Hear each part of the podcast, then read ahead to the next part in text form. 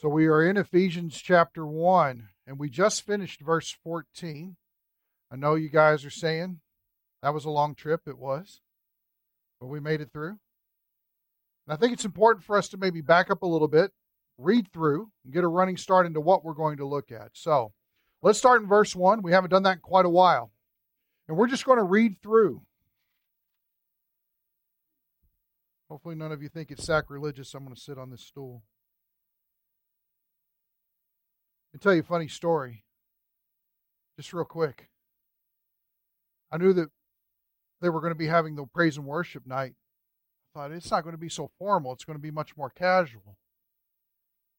And so I texted Zach and I said, Hey, what do you think about untucking our shirts on Sunday? He said, Let me ask my wife. Shirts are tucked in. All right, so. Verse 1 Paul, an apostle of Christ Jesus, by the will of God, to the saints who are at Ephesus and who are faithful in Christ Jesus. Grace to you and peace from God our Father and the Lord Jesus Christ. Blessed be the God and Father of our Lord Jesus Christ, who has blessed us with every spiritual blessing in the heavenly places in Christ, just as he chose us in him before the foundation of the world that we would be holy and blameless before Him in love, He predestined us to adoption as sons through Jesus Christ to Himself, according to the kind intention of His will, to the praise of the glory of His grace, which He freely bestowed on us in the Beloved. In Him we have redemption, through His blood, the forgiveness of our trespasses, according to the riches of His grace, which He lavished on us in all wisdom and insight he made known to us the mystery of his will according to his kind intention, which he purposed in him, with a view to an administration suitable to the fullness of the times, that is, the summing up of all things in Christ, things in the heavens and things on the earth. In him also we have obtained an inheritance, having been predestined according to his purpose, who works all things after the counsel of his will, to the end that we who were the first to hope in Christ would be to the praise of his glory.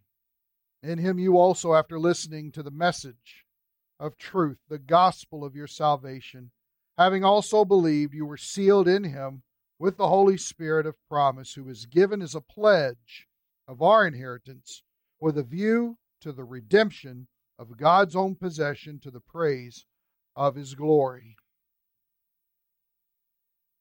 I have gone through the book of Ephesians and I have marked 111 things that are either true of us now or we now have the possibility to do because we are in Christ. Now, this is only six chapters, but there are 111 different things. And so, if you have this paper that we were passing out, I wanted to put in your hands just the first 16 because the first 16 are all things that are true of you and of me. Does anybody not have the paper?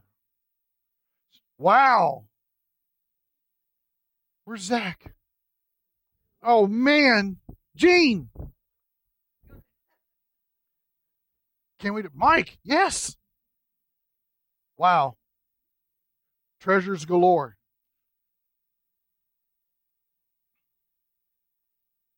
What you are receiving are 16 things that are you.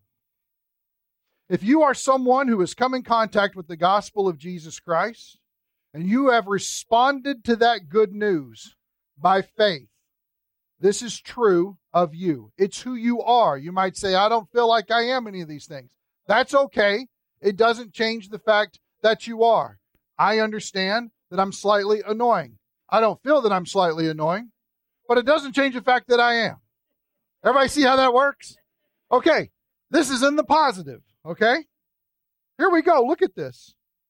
First, we're saints, holy ones, set apart ones for God is what it means. We're blessed with every spiritual blessing in the heavenly places. Number three, we've been chosen in Christ. Number four, we've been chosen to be holy and blameless before Him in love. Our choosing isn't just because we're in Him, but it has a purpose behind it. We've also been predestined to the adoption as sons, and we've been predestined according to the kind intention of his will. We've been predestined to the praise of his glorious grace. In other words, what he did in us in placing his sons is because it made him really happy to do so. And in doing so, we're going to be objects of his glory that are going to shine for others to respond and worship because of the grace that's been exercised on us. That's incredible. That's amazing to think that you and I are objects of grace that will spur on heavenly rejoicing. It says here we're also, number eight, recipients of his freely bestowed grace. We've been redeemed through his blood, forgiven of our trespasses, forgiven according to the riches of his grace. His grace has been lavished on us. The fact that the mystery of his will in the dispensation of the fullness of times, in which all things will culminate in Christ Jesus, so the millennial kingdom, it is the kind intention of his will to give us wisdom and insight into this matter. He wants you to know this fact, this reality. Number 14, we have a portion or lot been given to us in Christ's future administration or dispensation that was predestined for us. We've also been sealed with the Holy Spirit of promise, and we are God's possession awaiting future redemption. With all this, that's all just true. That's all just God giving because that's what He does. That is what grace is. God's infinite favor upon people who are ill deserving. Now, why do we go through that? Because verse 15 shifts the conversation and builds. Verse 15 says, For this reason. What reason? Right here. All the above. Because God has so graced you in Christ. Look what he says. I too, having heard of the faith in the Lord Jesus which exists among you, and your love for all the saints. Now, pause there because I know it's kind of weird in the middle of a sentence, but we got to stop and we got to deal with that. The amazing thing about the group that he was writing to, and remember, this could be addressed directly to the Ephesians, but chances are it was a circular letter that was sent out and was passed around for everybody. Everybody would write in their own name as far as who it was because the contents are so general but so applicable to the church in any age. There's very few details as far as personalities that are given in this. But notice that they're characterized in this region of receiving this by two things. The first thing is faith. Now, here's what I don't think he's saying. I don't think he's saying, you guys are believers, right on. I don't think that's what he's getting at.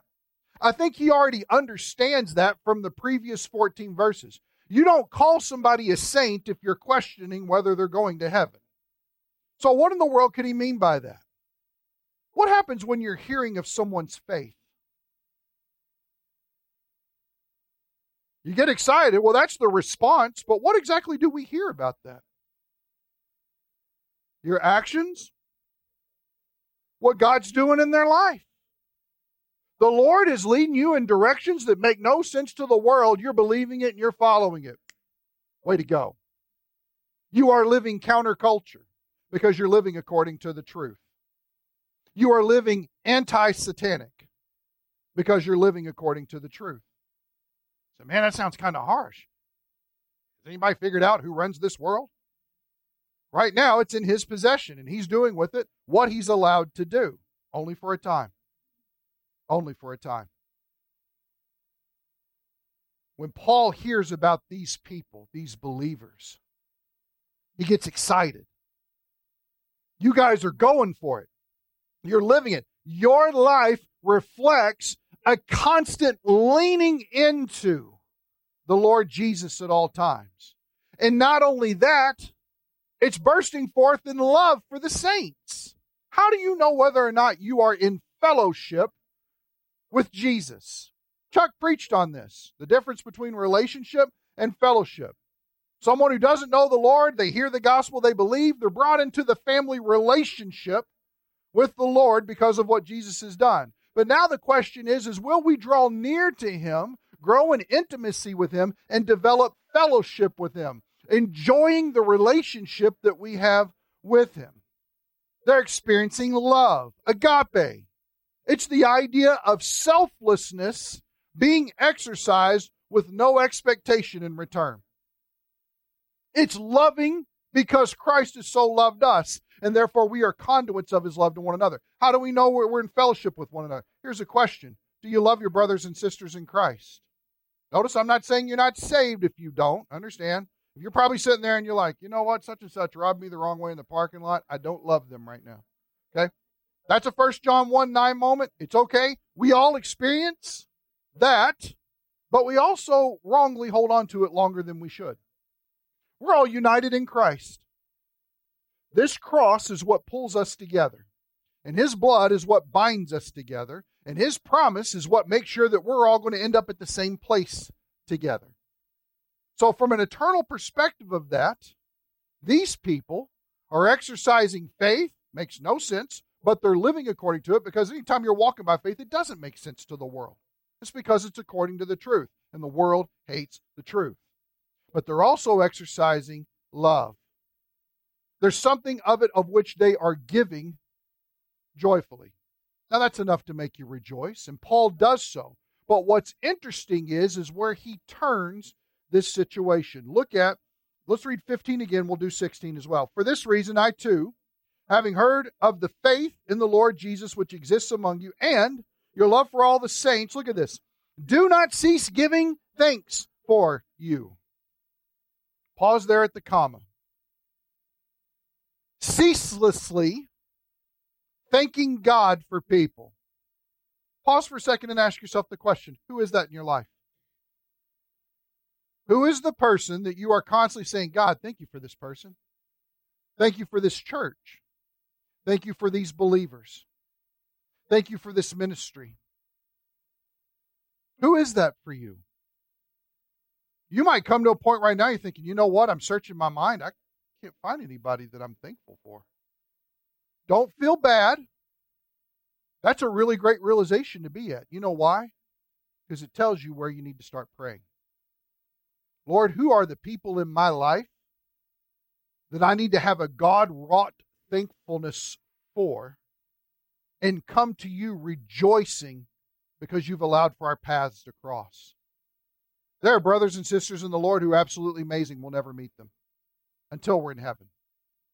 But for some reason, God has seen fit to so orchestrate our history, our timing, and our geography in such a way as to where we would come across one another. You guys didn't think you'd get a little slice of Kentucky every week, did you? Hopefully, you're better off for it. Hopefully, it's not too bitter in your mouth. But it's a joy to know one another in the body of Christ. It's a means for being thankful. Sometimes when we get the humdrums, oh, woe is me. It's just gloomy and doom. Stop and look around. Look around at the brothers and sisters that you get to be thankful for. Look who's speaking into your life. Look who's sharing amazing God things that are going on. He would never tell this, but he should have. I'm going to call him out on it. Kenny popped into my office this past week and told me some wonderful, beautiful things about how God has set up relationships for him to share the gospel and get involved in discipleship relationships. And I'm just sitting here like salivating because it's good stuff. And when he walked out of my office, I said, Thank you, God, for Ken Crejon. Just for the simple fact that he cares enough about people to look beyond whatever the matter is at hand and ask the crucial question How are you doing? What's going on in your life? Those are eternal eyes. Those are a redeemed perspective. That's a demonstration of both faith and love. If I get beyond the superficial, and if I get out of my box of just wanting to be left alone, God will use me. It's every reason to rejoice. Now, I'm going to say some things now that you're not going to agree with, but I'm going to say them because they're biblical. I know that sounds weird. I didn't believe it until I was exposed to it, but it's true. Look at verse 16. I do not cease giving thanks for you while making mention of you in my prayers, Giving thanks and prayer is not the same thing. You may give thanks in your prayers, but prayer is not giving thanks. Prayer is asking of God. How do I know that? And we're not going to touch it yet, but in verse 17, because it's next week, because there's so much there. There was so much there, I was tempted. Let's just go for it. I know Kenny and Jim were going to be up here for three hours, but try, trying to do what I can to work with the body. It's okay. Some parts of the body go long. Usually it's me. I get it. It's okay. Just kidding, guys. Good. expecting Kenny to give me a look. It's okay. But prayer is not the same thing. Prayer is asking. You've ever heard of a man named John R. Rice, he was an evangelist way back when. He pointed this out to me, and ever since he pointed this out to me, I can't unpoint it. Prayer is asking of God, whether it be on behalf of yourself or whether it be interceding on the behalf of somebody else, of which Paul is doing in verse 17, and we will see that this happens again at the end of chapter 3. So I want to show you some things to look at this, and then I'm going to ask you a crucial question. Praying is asking. Let's see this. Go with me to Philippians 4. Again, what's going on in here? It's too much. We can't get forward in Ephesians until we look at this because we would be here for a long time. And we have new members class today. Ephesians 4. If you've struggled at any moment in your life with fear or anxiety, this has been a verse that you found to be a Linus blanket for you. And there's everything that's okay with that because that's what it was meant to be. But do we understand exactly what it's saying? We know what it guarantees. But look at 4 6. Be anxious for nothing. You know what that means? Not one thing. We don't need to get freaked out about one thing in our lives. And I know what you say. yeah. And why is that? Because anxiety has become so commonplace. Is this not how this world system is set up? Who here is busy? Who here is really busy because you're before God and all of heaven right now and you need to testify truthfully? Everybody put your hand up. Stop playing. It's serious. And why is that? Because Satan runs this world. Satan loves the art of busy. Satan loves the art of busy because busy creates anxiety. And even when we get rid of the busy, guess what? He's already got you on the anxiety. Because he'll make you busy about the things that aren't true. Isn't that incredible? And we just buy right like fish, just gone. We do it. So Paul addresses it with these people, this church. Don't be anxious for one thing. Okay, Paul, what should I do? But in everything by, what's the word? Prayer. There it is. By asking and supplication. Now, what's interesting about the word supplication is that is making a request to God, so it fits in with asking, but the idea is urgency characterizes it. Get with Him. I mean, you're already anxious. Why don't you just get anxious about praying to Him? Get urgent about prayer and bringing this before Him. Lord, take this away. Now, watch what happens with what? Thanksgiving. Everybody see that Thanksgiving is not prayer? Thanksgiving is the attitude of which is to coat the asking. But it's not prayer. Prayer is the asking. The attitude of thanksgiving has to be with it. Let your request, that's petitioning the Lord, asking of Him, again, notice he brings it up, be made known to God. What's the guarantee? I don't have it up here, but you know verse 7 the peace of God that passes all understanding will guard your heart and your mind in Christ Jesus. That's the receiving. Verse 7 is the receiving. But the asking, and the asking with the right attitude of thankfulness. God is telling us how to get out of that situation, how to deal. It's very practical, it's very applicable. Well, Pastor, that doesn't always work. Stop. You just said that God is a liar. You just said that He doesn't work in the way that He's plainly told us to do it. The problem is not with God, and the problem is not with His Word. Well, is there something wrong with me not asking? I love you, but must be. Because it's the same with me. Because when the anxiety is strangling me out and I'm having a hard time getting away from it, I usually recognize that I'm not too thankful at that moment. Why? Because emotion has got a hold of me. The facts are not up front, it's the feelings. And I'm so blinded by it, I'm just trying to grasp for whatever there is. But here's what I'm not doing I'm not employing this verse the way that Paul has clearly said. Don't be anxious for anything. It's a command. Pray. Urgently pray. Pray with an attitude of thanking Him and make those requests known. It's almost like he said, pray. Pray urgently. Pray a lot. And oh, yeah, be thankful. Everybody see that? Praying is asking. We too often neglect prayer. We too often neglect praying the way that God has told us to pray.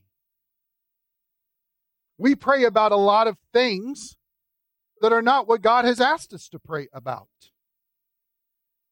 And I think what we will see as we walk through this shortly, quickly, is that there's some reforms that need to be done in prayer. That it's not going to hurt us at all. In fact, it's going to be for the better. It might kill ego a little bit. Well, this is the way I pray. These are the things that are important to me. Stop for a second. What does God want us doing? He wants us asking. Turn with me to Matthew 6. The reason why this is important is because he actually teaches on prayer. The disciples never asked him to teach them anything except, Lord, teach us how to pray. And so he said, Fine, when you pray, let me show you how to do this. Verse 9, chapter 6 of Matthew, verse 9. Pray then in this way Our Father who is in heaven, hallowed be your name. The word hallowed. We get the same word as sanctify, holy, set apart. Word, this is an address, right? Hopefully nobody sends a letter without putting who it's to at the top. That might be a little interesting who that gets to. But we address it to God. Look what it says. Verse 10 Your kingdom come, your will be done on earth as it is in heaven. Does everybody see the asking? What's the first thing he asks? What? No, not your will be done. Your kingdom come, which tells me that the kingdom is not here and we should be asking God to bring it. Do you realize that God is saying, hey guys, pray for the end of the world? I love that. Like, yeah, end it.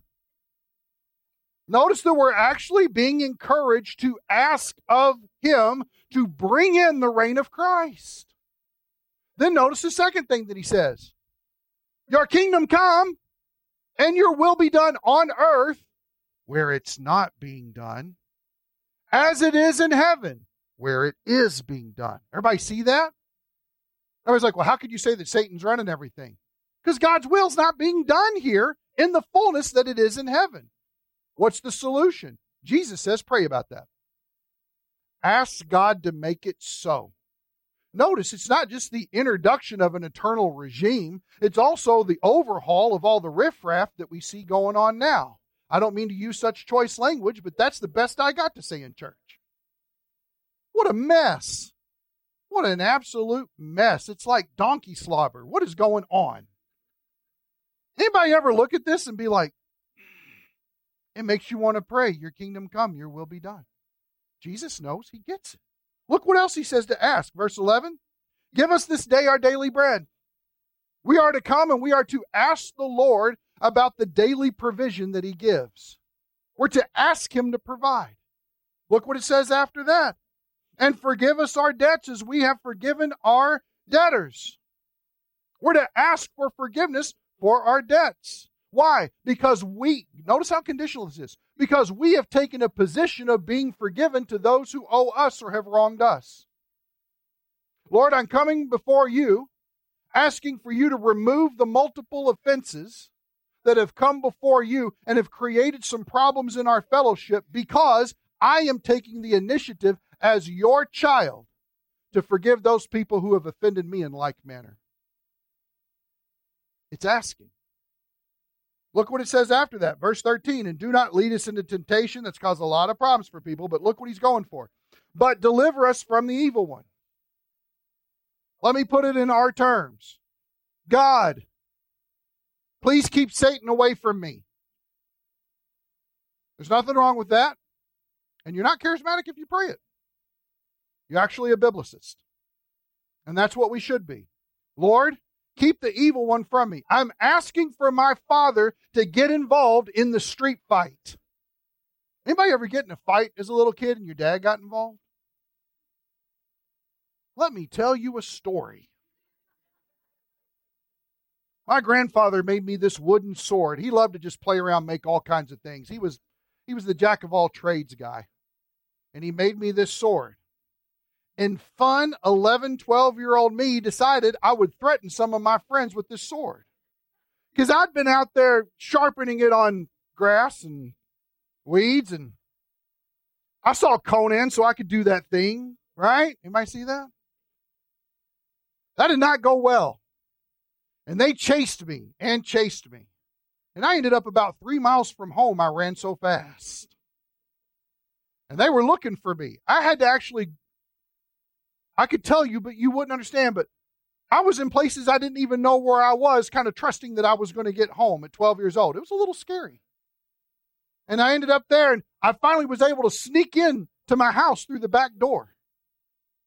And I called my dad and said, Oh my gosh, all these guys are after me. I'll be right home. And man, when David Edmondson got home, it was on. Because and it was like a good half mile. He walked with me down to this kid's house. And he didn't knock. Well, he knocked. But he knocked with his foot. Boom!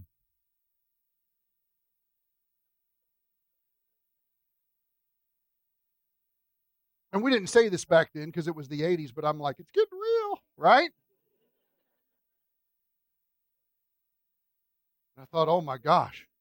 And the kid who was threatening me, his big brother came. He's like, what the? What's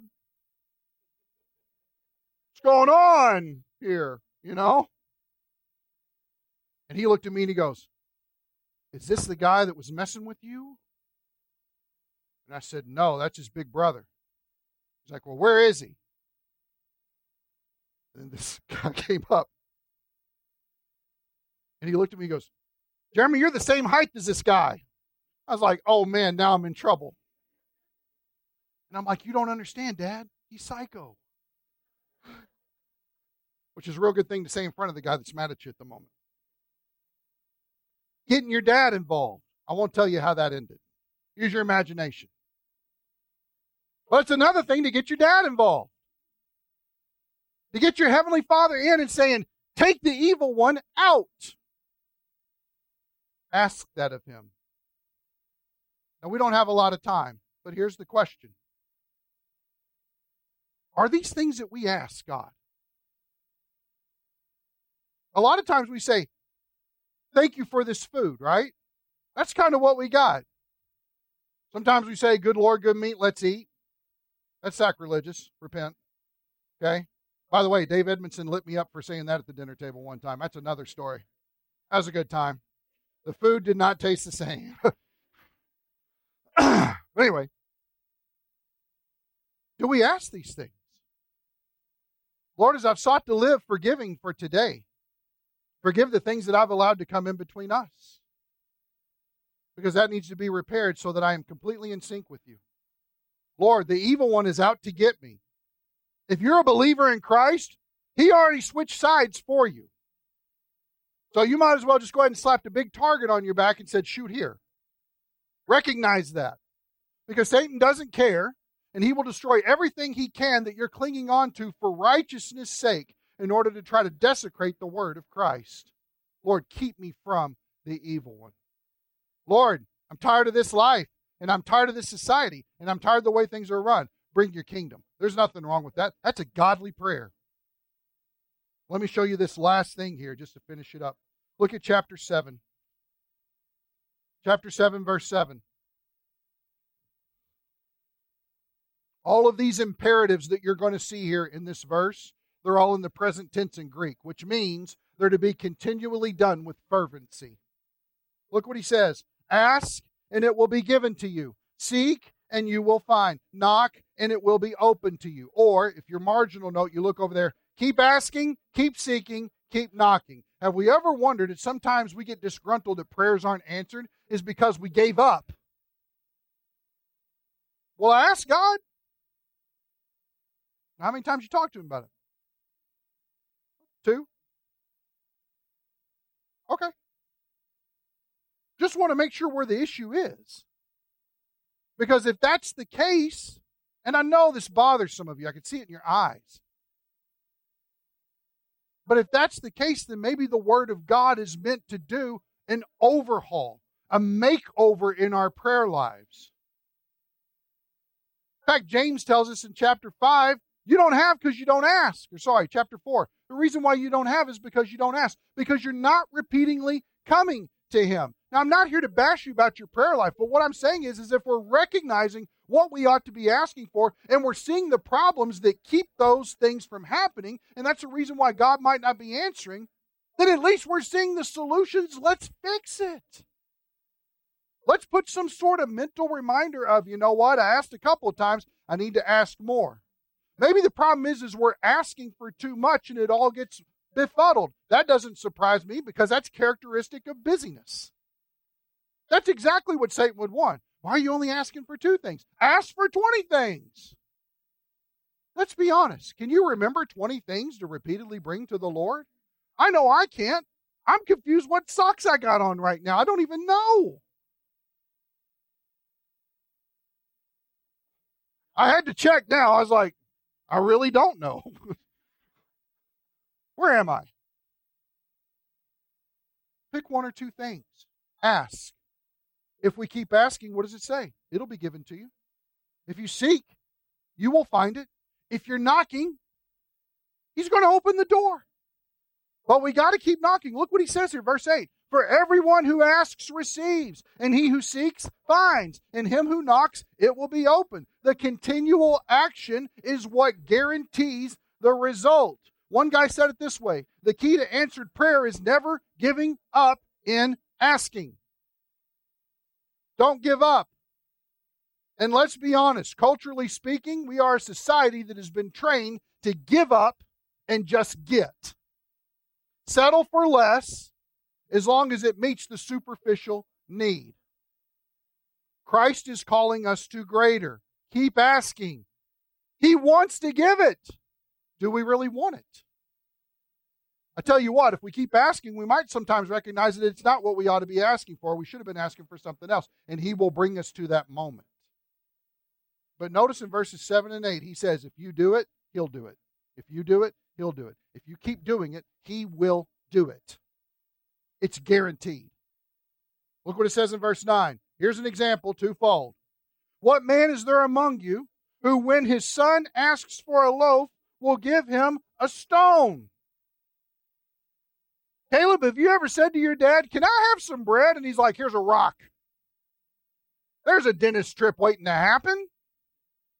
No. How about the next example here? Or if he asks for a fish, he will not give him a snake, will he? I hope not. Then look how he sums this up for our understanding so that we can get in the thick of it. If you them being evil, man, that hits us. Because he's talking to the apostles. He's talking to his disciples. And what does he mean by that? By being carnal? By being worried about superficial things?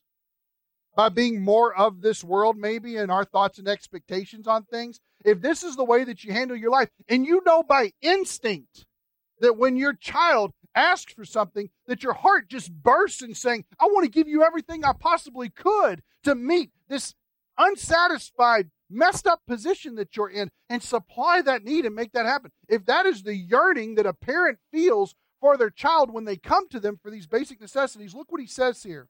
If you know how to give good gifts to your children, how much more will your who? Your father. Let's remember who God is. He is your father.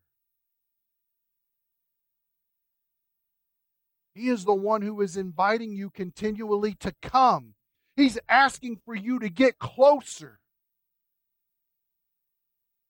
His heart wants nothing more than a conversation. How much more will your Father, where am I at? Your Father,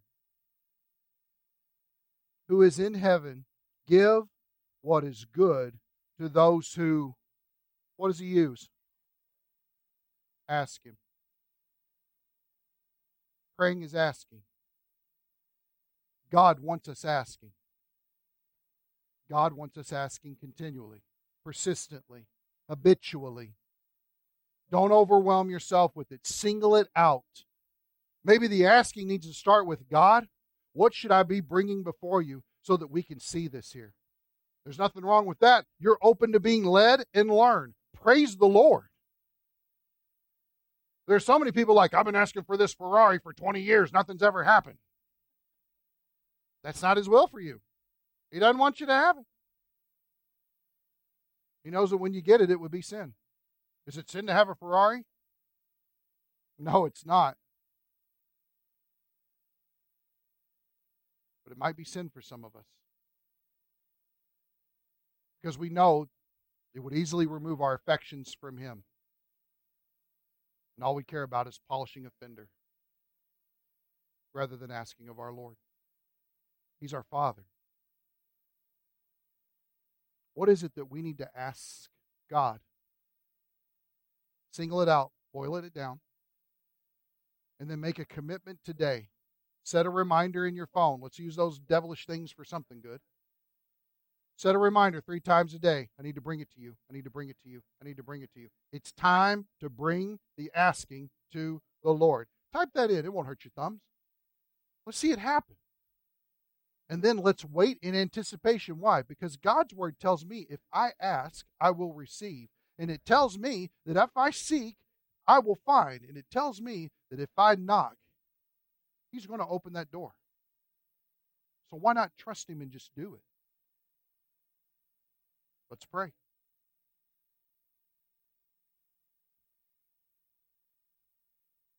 I ask, Heavenly Father, in each one of our lives, that you would single out the thing that needs to be brought before you on a continual basis. Whether that be the open doors to share the gospel with someone, whether it's needing your intervention in a medical need.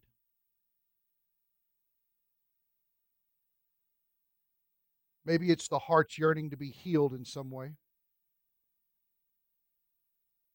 Maybe it is an asking for the evil one to be kept at bay. Maybe we find ourselves in the thick of his clutches and we need deliverance out of that.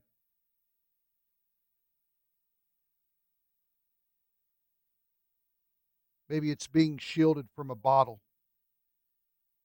and delivered out of that.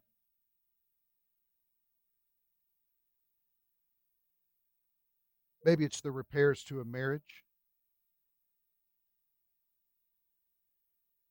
Maybe we're just waking up and recognizing that we don't really look at you as our Father. Maybe we'll recognize that when we inventory our prayer lives, we don't really trust you. Maybe we find that there's more of self in our asking than faith in our asking. I don't know that we can undergo any type of reforms for that because the flesh profits nothing. But we do know that you are the God who is able, you are the God who is powerful. There is nothing too hard for you. You are able to do abundantly beyond whatever we could ask or think. And that's what prayer is it's asking of you. So, Lord, your kingdom come, your will be done on earth as it is in heaven. Give us this day our daily bread. Forgive us of our debts as we forgive those who are debtors. Lead us not into temptation, but please deliver us from the evil one. Yours is the power and the kingdom and the glory forever and ever. We pray this in Jesus' name. Amen.